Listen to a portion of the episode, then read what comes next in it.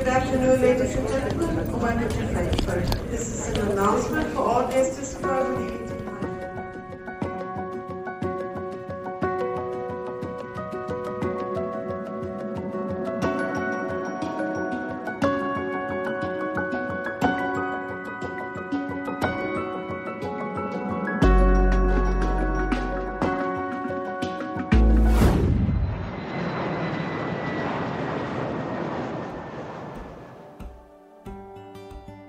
Hello，大家欢迎回到相遇在一五三巷。我们今天邀请到两位戏剧圈的呃新秀才子玉婷跟冠廷，毕业于台大戏剧系、呃。那冠廷是台大文系，但是有双主修戏剧系。那呃玉婷是台大戏剧系，都是今年刚毕业的。那这个很有趣，就是因为我们在大概几个月前，一两个月前的时候，当时我们就是有收到冠廷跟玉婷的驻村申请。那时候有一个那个芒果树下的驻村计划，就是我们 University Cafe，因为我们院子里有一棵很大棵六十多岁的芒果树，大家都很喜欢。眷村里的邻居每年五六月都会来摘芒果，这样我们就因此而算是一个 open call 吧。我们就说，哎、我们来依照这个芒果树下的空间，那我们邀请表演艺术的伙伴来在这边进行创作。当时我们其实完全没有想到会做出什么样的一个成果，或者说会有什么样的作品，结果。没有想到，就是在呃驻村了大概一个多月之后，冠廷端出了他人生的第一个剧本，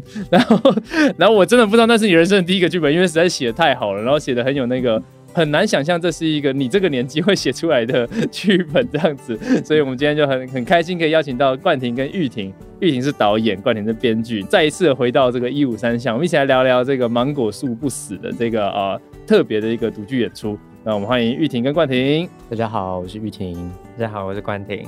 呃，好奇问一下，就是当初因为两位都是呃表演艺术领域的工作者嘛，你们都不是科班出身。我的科班指的是说，呃，可能就是高中啊、国中啊就在表演艺术圈，因为台湾有一些学生是这样嘛。那你们是到大学的时候才真的去认识戏剧或认识表演？当时为什么会就是想要去做这个事情？还是就是分数到？其实高中的时候就有看过一些戏剧演出，因为我是嘉义人，所以那个时候就有看过软剧团在嘉义的一些戏剧演出。所以当时候在选填志愿的时候，并不是完全的对戏剧系一无所知，但也完全没有想要来读的意思。但就刚好，哎、欸，我也只上了戏剧系，那我就我就，你是因为那个校名，还是因为那个系？嗯，因为我本来想读的是台大人类学系。嗯，然后就那时候就是考差了一点，所以没有考到。嗯，然后刚好就是因为是同一天，所以我就是来呃戏剧系就是面试了，就就面试上。很多人进戏剧系是为了转系，是是是，但你们都没有转，你还转进去？你 冠廷是转进去的，那冠廷呢？我我好像就是高中的时候有看了两三场的剧场演出，嗯，然后。我知道外文系一直有一个传统是会做毕业制作，嗯，就是也是一个剧场演出，所以我高中就比较偏向想念就是文学或者是传播这样子，所以为了想说更清楚知道外文系在做什么，我就去看了他们的毕业制作。第一年进外文系的时候，也有去他们的毕业制作帮忙这样子，然后那个时候也差不多是双主修申请的截止时间，嗯，我想说好吧，那就对对看吧这样子，然后。哇，你很特别，你是为了要去演毕业制作才念外文系的？也不是，就是我想要知道他在干嘛这样子。所以你们是在啊戏剧系的时候认识的？对，我们一起上的第一堂课。哦，是什么样的课？排演课。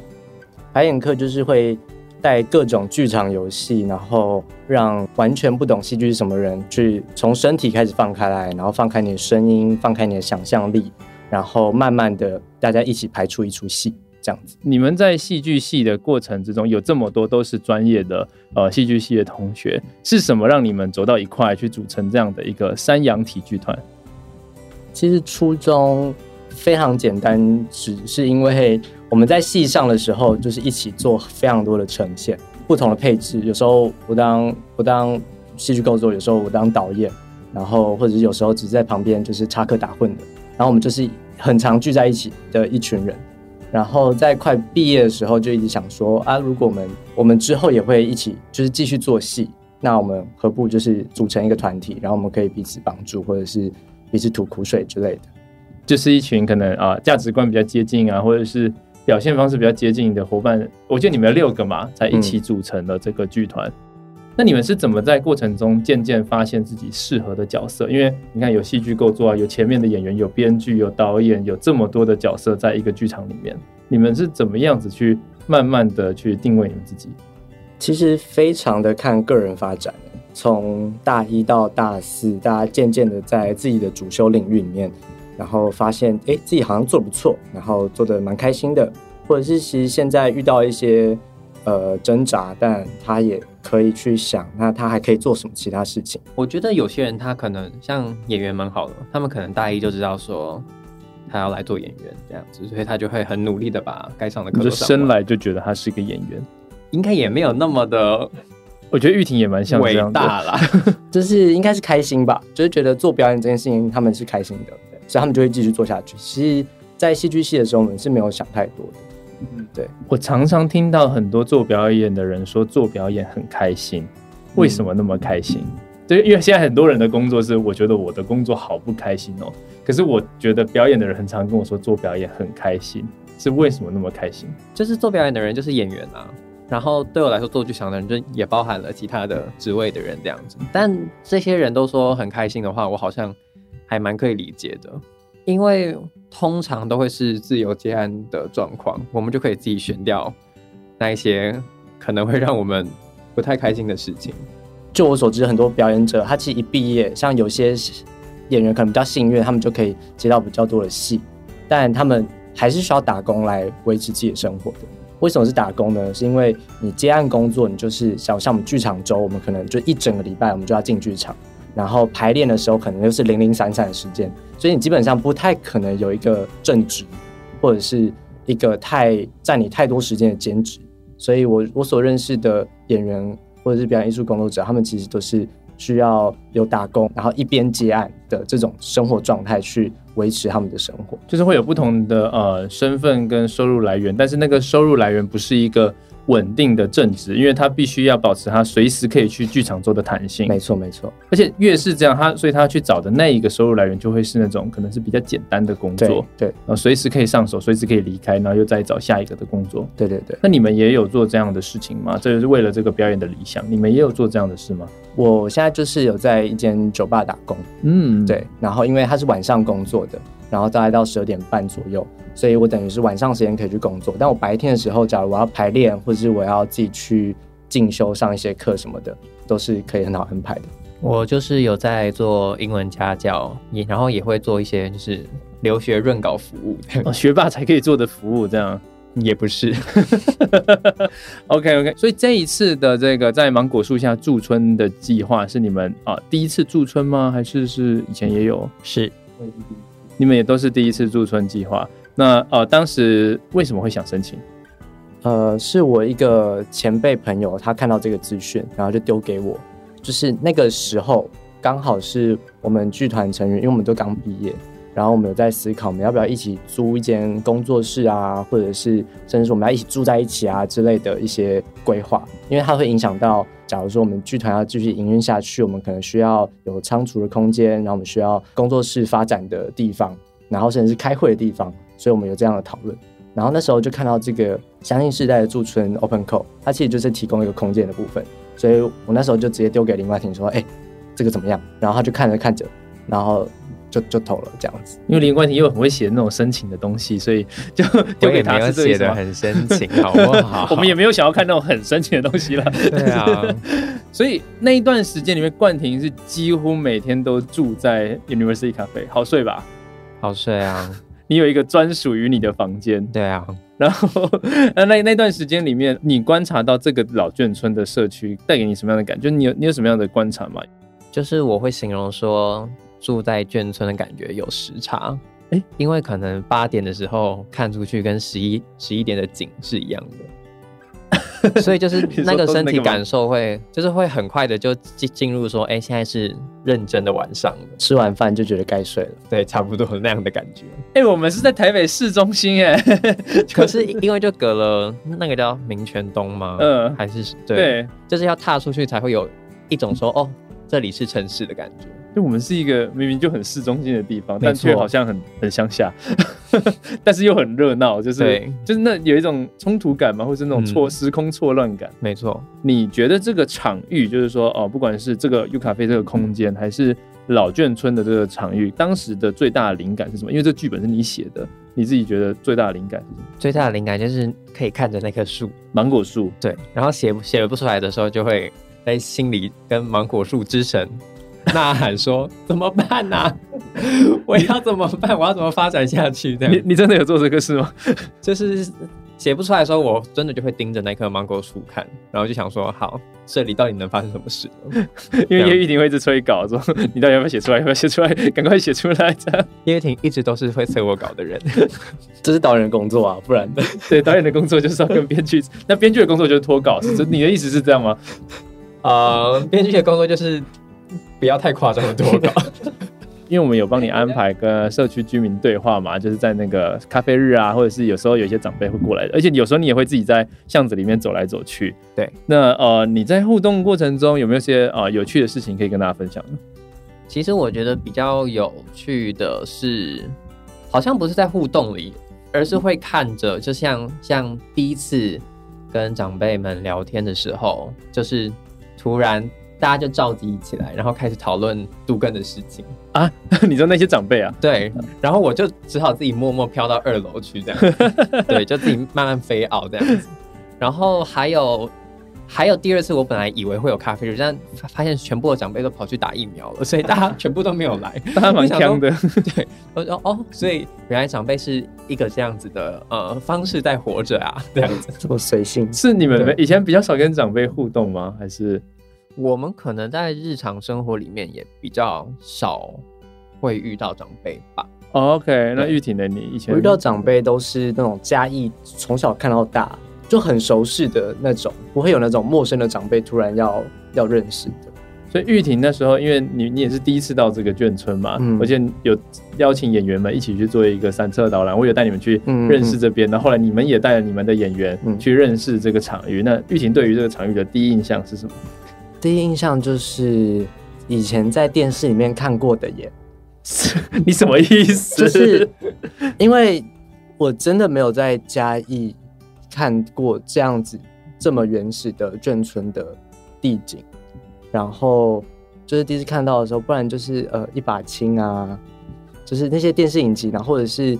光阴的故事，光阴的故事啊，就那那个那个那个模样，然后那个东西对我来说是很影视的，然后很挂号的那种外省文化的，然后那是我第一次进来。然后那时候就是有一种哇，原来这是真的的那种感觉，不是在电视上演那种离你很遥远的。对对对对对对。我们常说那个民福里这个呃眷村，我们常说是台北最后的眷村。对啊，就是最后还有人在生活的眷村，因为其他都已经文创化啊，或者是做成别的场馆啊等等其他用途。就是真的你可以看到原始居民还住在这边的眷村，真的是很少很少很少了。而且我们刚好又在松山机场旁边，那那段时间你们有跟在地的社区居民有任何的互动吗？就是呃打招呼聊天，或者是说他讲了什么样子的话？有哦，原来是这样想啊！当然不是刻意去切割本省外省，我觉得那反而是一种年代的差异。因为我们时间来到二零二三、二零二四这个时代的时候，其实我觉得本省外省的那个界限已经很模糊了，嗯、反而是那个年代，你是几岁的那个年代感，其实是很。很凸显的。那当时你们有 culture shock 吗？哦、就是 这种，就是我没有真的去跟他们聊天或什么的，就是但就是我们有做了一个彩排场，然后是邀请居民来看。嗯，我觉得光是看那个观众进场的身影跟方式，方式就会跟一般在剧场里面预期到的差很多。嗯哼，对。然后一般的剧场观众好像会有一个他要准备好看戏的那个流程，所以他可能会。做的好好的，然后把自己的手机关掉，然后可可能开演前会就是稍微让自己休息一下这样子。但是因为在开放彩排场的时候，那这场戏就好像在隔壁家发生的事情，就是你可以非常的自由的、匆忙的来来去去。明明在二楼，就很像野台戏。对，真的很像野台戏，因为他就会来啊，然后他可能家里又临时发生什么事，他就走啊。对对对，又有新的居民又来，看到一半，然后有一个。阿姨或阿伯，然后他就突然打电话，然后就是叫他女儿说：“哎、欸，这里有戏，好好看，赶快来看。”然后我就觉得，我就坐在旁边，我就觉得哦，原来是这样啊，好酷哦！对，就就我心里其实对于那个东西是蛮冲击的。就跟你们以前在那种剧场空间的演出很规规矩矩的，对，是，嗯、对，是真的蛮不一样的。嗯，反正在看戏的过程之中的观众的反应，这样确、嗯、实，因为他们其实给予你们很高的评价，就会说哇，好棒哦，这样子。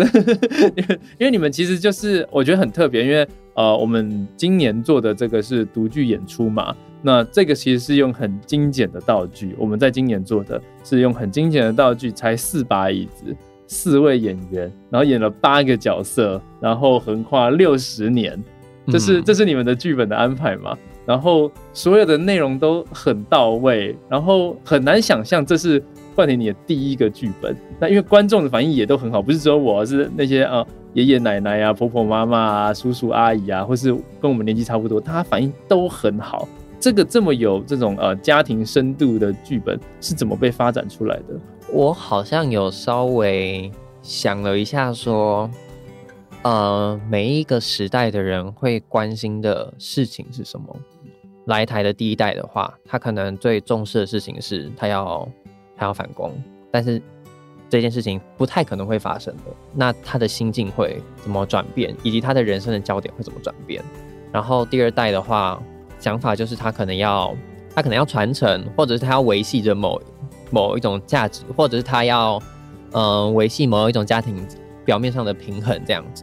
但他要怎么做到这件事情？然后第三代就是我们这一代，所以我其实写第三代的时候，我会觉得更好着手，因为我就想说，我自己身边的年轻人，或或者我的高中同学们都在干什么就好，然后他们现在就千篇一一律全部都要跑去美国念书，我就想说，哦，那这就是一个重视商业跟重视啊。呃中产阶级要怎么延续自己的物质生活的一个价值观跟年代，所以我就想说，哦，好，那就从这里着手吧。这样，我在想的事情其实就是想说，每一个年代的比较主要的价值观要怎么转变，这样子。我觉得在这个过程中最特别的是那种，呃，比如说第一代，因为或者一点五代，他们真的跨越了很多年的心境上的转换。因为这出戏的后面那个比较接近现在二三十岁年纪的那一代，他其实心境没有那么多的转换。但是在最前面的那一代，就是那一两代的时候，那个心境转换的捕捉感，他的台词，还有他的整个人发散出来的氛围是，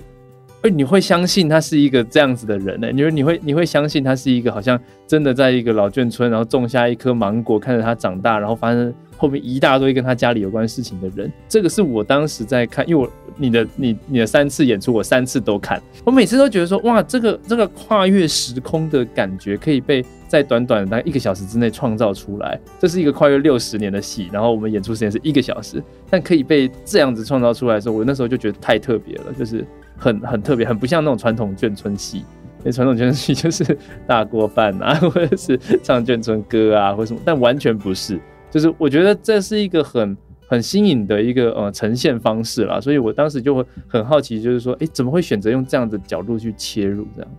哦，我觉得有一点是因为我想做剧场里面才有可能做到的事情，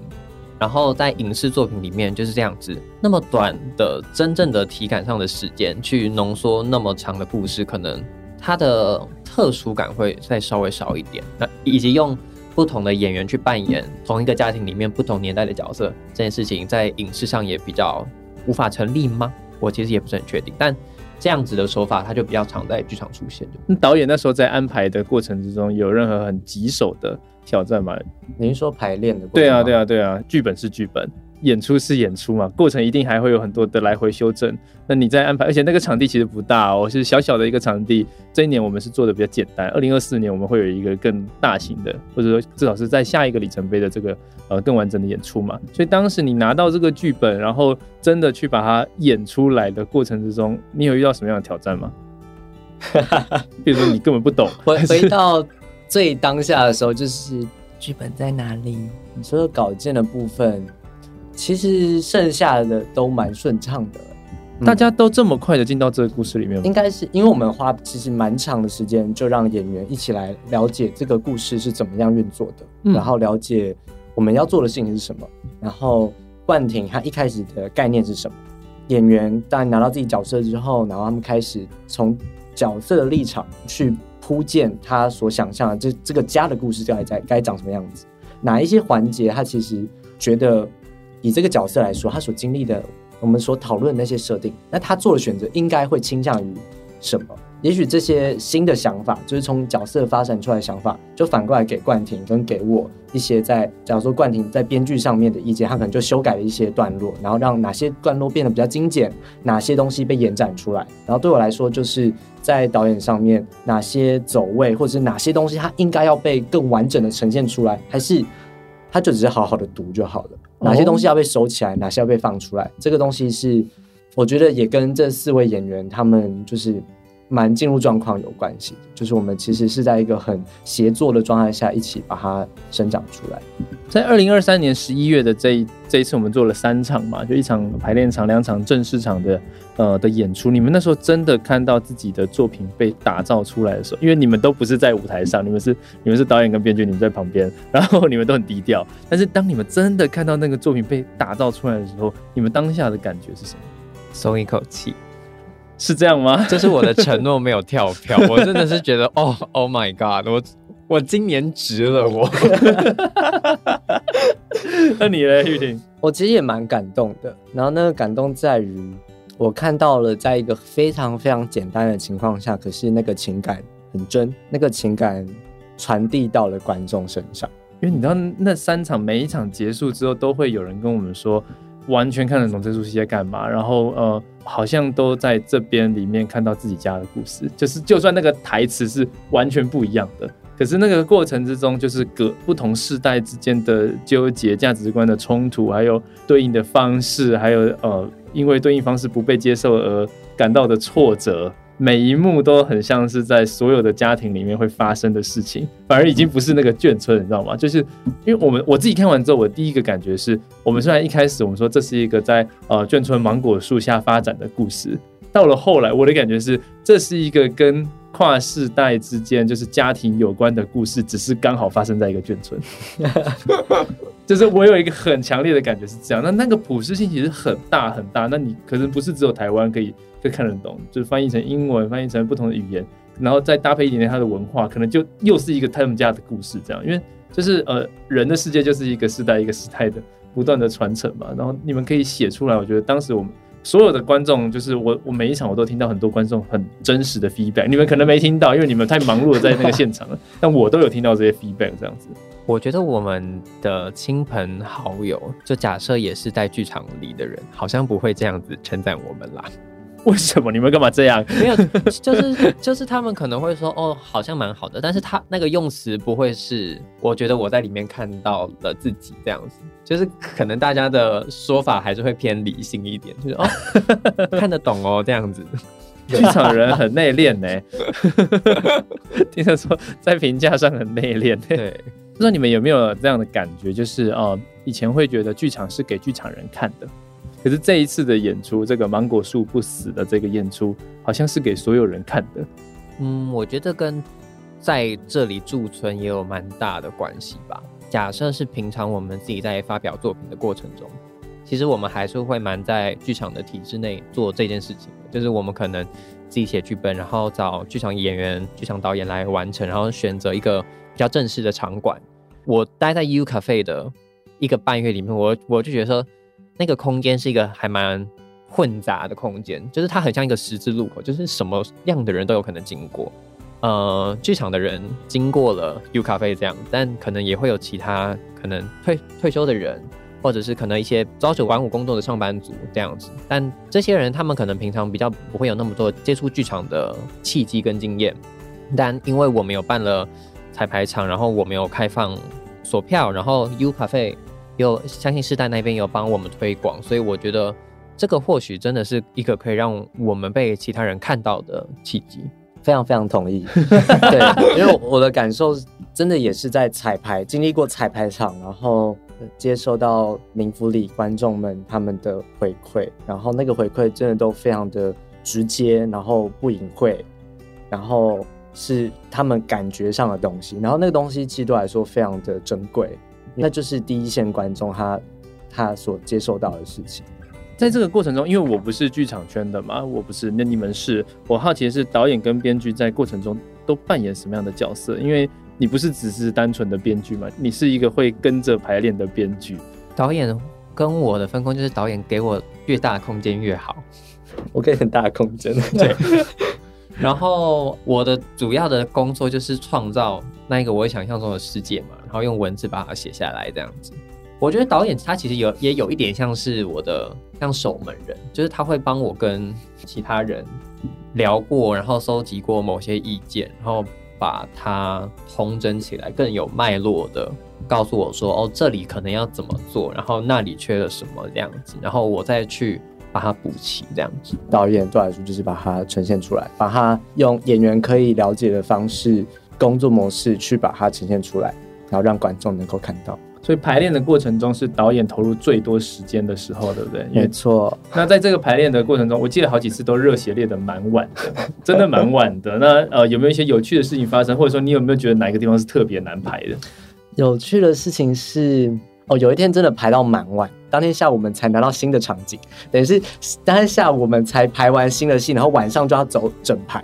整排完之后，因为还有一点时间，我们就需要休息。然后那时候演员已经累到就是。已经在涣散了，他说不行啊，我们我们来来，我们现在休息一下，深呼吸，然后来我们走一次，然后我们就发现其中一个扮演就是妈妈的角色，美玉的角色，嗯，中间有一段就是妈妈其实有一些对于儿子不谅解，这个整个家只剩下他他在维系的这个心累的状态，在走那一次的时候就发现，哎。他演的超级好，就是这样，就是要这么累，就是要心很累。对，然后包含在场的其他三个演员说：“看，你刚刚真的演的很好哎。”但是他就说：“啊，我刚刚怎样？我刚刚真的好累哦，干这样，因为他真的很累，真的，对，就是一种。”体感上，然后影响到整个心境，然后就是整个抓到的那种感觉的 moment，所以那时候才知道妈妈多累，就是很有趣、很有趣的一个发现。那过程中最难排的地方有吗？就是你们刚刚有提到，你们都不是啊。眷村长大的小孩，而且你们可能离那个年代也很遥远。但是我们都离那个年代很遥远了。嗯、那呃，在跟社区交往或互动的过程中，当然他们不会全部都告诉你们，甚至你们要去拼凑出那个拼图的样貌。所以在这个过程中，有什么很难排的地方吗？历史上的部分其实我还好，因为呃，其实我也很取巧的用形式上的模式，让前面那些年代比较远的。呃，戏剧段落，我用一个比较冷读的方式，一个戏剧行动比较少的方式，让观众可以比较客观的去知道现在发生了什么事情。对我来说，比较难的部分是还是情绪浓度比较强，然后角色比较愤怒，或者是他比较长篇幅台词要表述他想忘那个部分。其实我们花了蛮多时间在帮演员调整的，因为你要很愤怒的把一段话讲出来，这是这是非常容易的。但是为什么要这样讲？或者是他是你的谁？你们一起经历过了什么？所以你现在真的是要为了表达怒气而讲这段话吗？还是你是为了挽回什么东西？就戏里面的妈妈跟儿子，他们各有一段就是比较愤怒的地方。然后其实就是跟随一次一次的排练，然后我们就会抓到更多的细节，更多他们本来可能漏掉的一些曾经发生的过的画面。当我们把那些画面补齐了之后。我就会发现那些段落就通顺，真的就是要花更多时间跟心力去感受这个人他曾经发生过什么事情，然后那是我们需要花时间一起把它设定好、补足起来的。不管是形式啊，或者是剧情啊，或者是创作的方式，还有演出的对象，还有在剧场空间里面的表现方式，大家变成一个像野台戏一样这样的。都跟传统的或者你们以前，因为你们之前有讲过那种以前的想到的剧场的那个剧场的感觉是蛮不一样的。那你们经历了这一段，然后看到了一个呃对你们来讲的作品，那看到了之后，你们有没有什么东西被打开了？这样，我最大的感受是我发现这出戏它真的非常适合在二楼空间演出。嗯，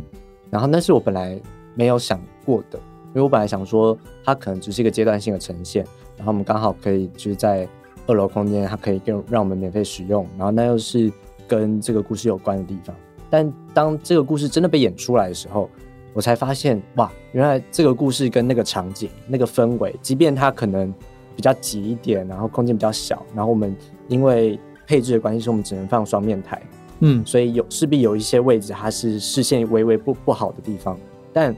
它却能够免除掉那些剧场设备的缺漏，能够让整个演出的亲密感被就是被营造得很好，就是一个很魔幻的感觉。我我会这么说，我好像也会这样觉得，就是因为有时候排练的时候，我会坐在就正面看，然后那个下午的时候，你看到外面那棵芒果树，然后看到这里在演这出戏，那个感觉真的是，就是我觉得我如果到了另外一个可能黑盒子剧场或镜框式剧场，我是不会有那样的感受的。我觉得看着那棵树这件事情，好像还蛮打破了我在看一个假的东西的感觉。因为树就在那里，对，因为树就很真实的在那里，那是一个真的树，那不是一个道具。然后阳光也是真的，窗户也是真的，隔壁邻居的景也是真的，对，全部，而且那个原本就是一个客厅这样子，甚至可以有那种感觉，那就是一个真的的地方，这样。对，因为我们也有想过，哎、欸，那我们把这出戏搬去，比如更大的舞台，或是更呃更完整的空间，更高规格的这种呃剧场表演空间，然后就会想说，哎、欸，那样子的话。呃，一定会是，当然就是观众比较多啊，或者设备比较齐全啊。可是会不会就不那么像一个真的的故事了？你们的灵魂已经在那里了？因为这这个剧本也好，或者是呃这里面所有的台词都是在那个场域里面发展出来的。尤其是那棵那棵树，因为我们这次有呃下午场也有晚上场，那个光打下去的样子完全不一样。因为我看了三场嘛，你跟你们排练的时候看了更多场，所以好像不同的时间点看到这一出戏都会有不同的感觉。对我来说，这出戏现在放在 U 咖啡的二楼，是一个很安全的，甚至像有点像在子宫里面的那种被孕育的状态。它如果接下来要往一个更成熟的方向去迈进，它要被推到更多更远的地方的话，那我们修整的方向应该往什么样的地方走？就明年我们就会办一场了嘛？对，但明年还是在 U 咖啡二楼。嗯，所以呃，我们目前的策略是。就一样是在这个氛围之下，然后我们继续的往就是剧本内容上面，然后去延展它，甚至补足它原本可能来不及完成的地方。因为以前呃有些作品可能你发展了一个，然后就让它结束了，可是现在反而因为一点零、二点零、三点零、四点零，好像可以有一种。不断优化的这个空间，随着你这个芒果树一年一年的在长高，你的剧本芒果树不死，好像也有一年一年的在变化，这样真的，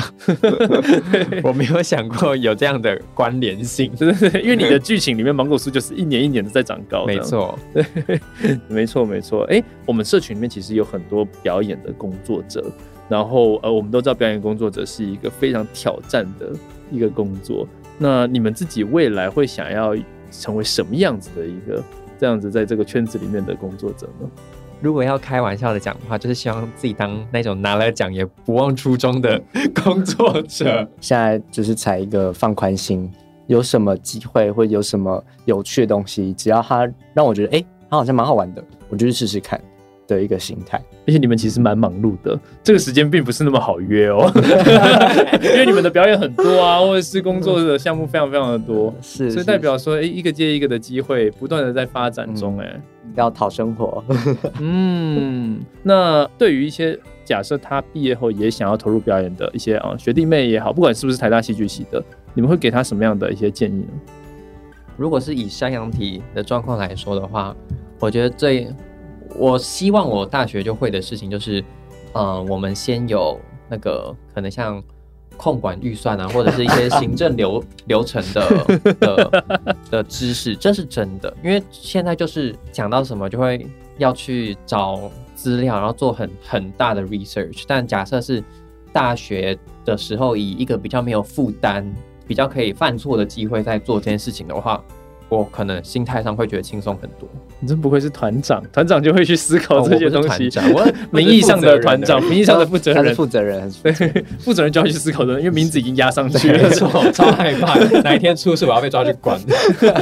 那你来玉婷，真的艺术行政东西真的超级重要的，尤其山羊体的行政上的事务，基本上都是我跟冠廷在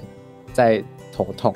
然后就是学校只会教你。创作上的事情，然后你要怎么想？创作上你的思考是什么？拓宽你的想象力。但他没有教你太多艺术行政上，你该如何经营一个团体，如何去谈你的工作费，如何去分配你的时间，然后就是你的合约的权益之类的等等的，嗯，这些其实都是我们毕业之后才一步一步各自接案的经验里面慢慢学，然后慢慢成长。你的意思是说，在那个学习的环境里面，大家都在教你怎么样表演，但是没有教你怎么样子以一个表演者的身份生活。是是，但这个反而很重要，就是怎么样子 活下来，对啊然后怎么样子是一个呃正确有效率，但又不失原本初衷的一个呃营运方式，蛮非常非常重要。嗯，你们有觉得说为什么艺术要进入社区，或者说为什么社区会需要艺术吗？就是站在你们这样经过了这样的一个一个多月的时间，又驻村又创作又排练又演出，你们有任何对于这一块，你觉得为什么大家就是艺术要进到社区里面来？我觉得这个答案就出现在我们的彩排场、欸，哎、哎，因为就是在做这个企划的时候，完全没有想过任何，就是我为什么要做这件事情，就是我想的就是我要怎么把这个东西导出来，然后它刚好发生在了冥福里，它刚好发生在芒果树旁边，它刚好发生在这群冥福里长辈们的生活周遭，然后他们来看戏，他们对于我们所做的事情有一个很明确的回馈，而且是很直接的情感上的事情，毫不避讳的那种。然后那让我感觉到，我们的东西好像直接的进入到了他们的某一些想法里面，某一些感受里面，而他们的感受也回馈给了我们剧组，然后我们这些创作者或者是驻村的冠廷。然后我觉得这个在彩排场所发生的化学变化，我觉得就是整个假如说艺术进入社区里面，它最重要的化学效应。那作为已经睡了一个半月的那个驻村创作者，你呢？你觉得怎么样？我觉得艺术需要社区，是因为我们需要更多观众的来源。简单来说就是这样。嗯，会看剧场的人很少，因为这件事情并不在我们的教育里面。嗯，然后它的成本其实也算蛮高的，跟一张电影票或者是一个月的呃 Netflix 的订阅费比比起来。但呃，我们要怎么让其他人知道说，哎，这也可以是你的娱乐的选择，或者是你也可以呃，可能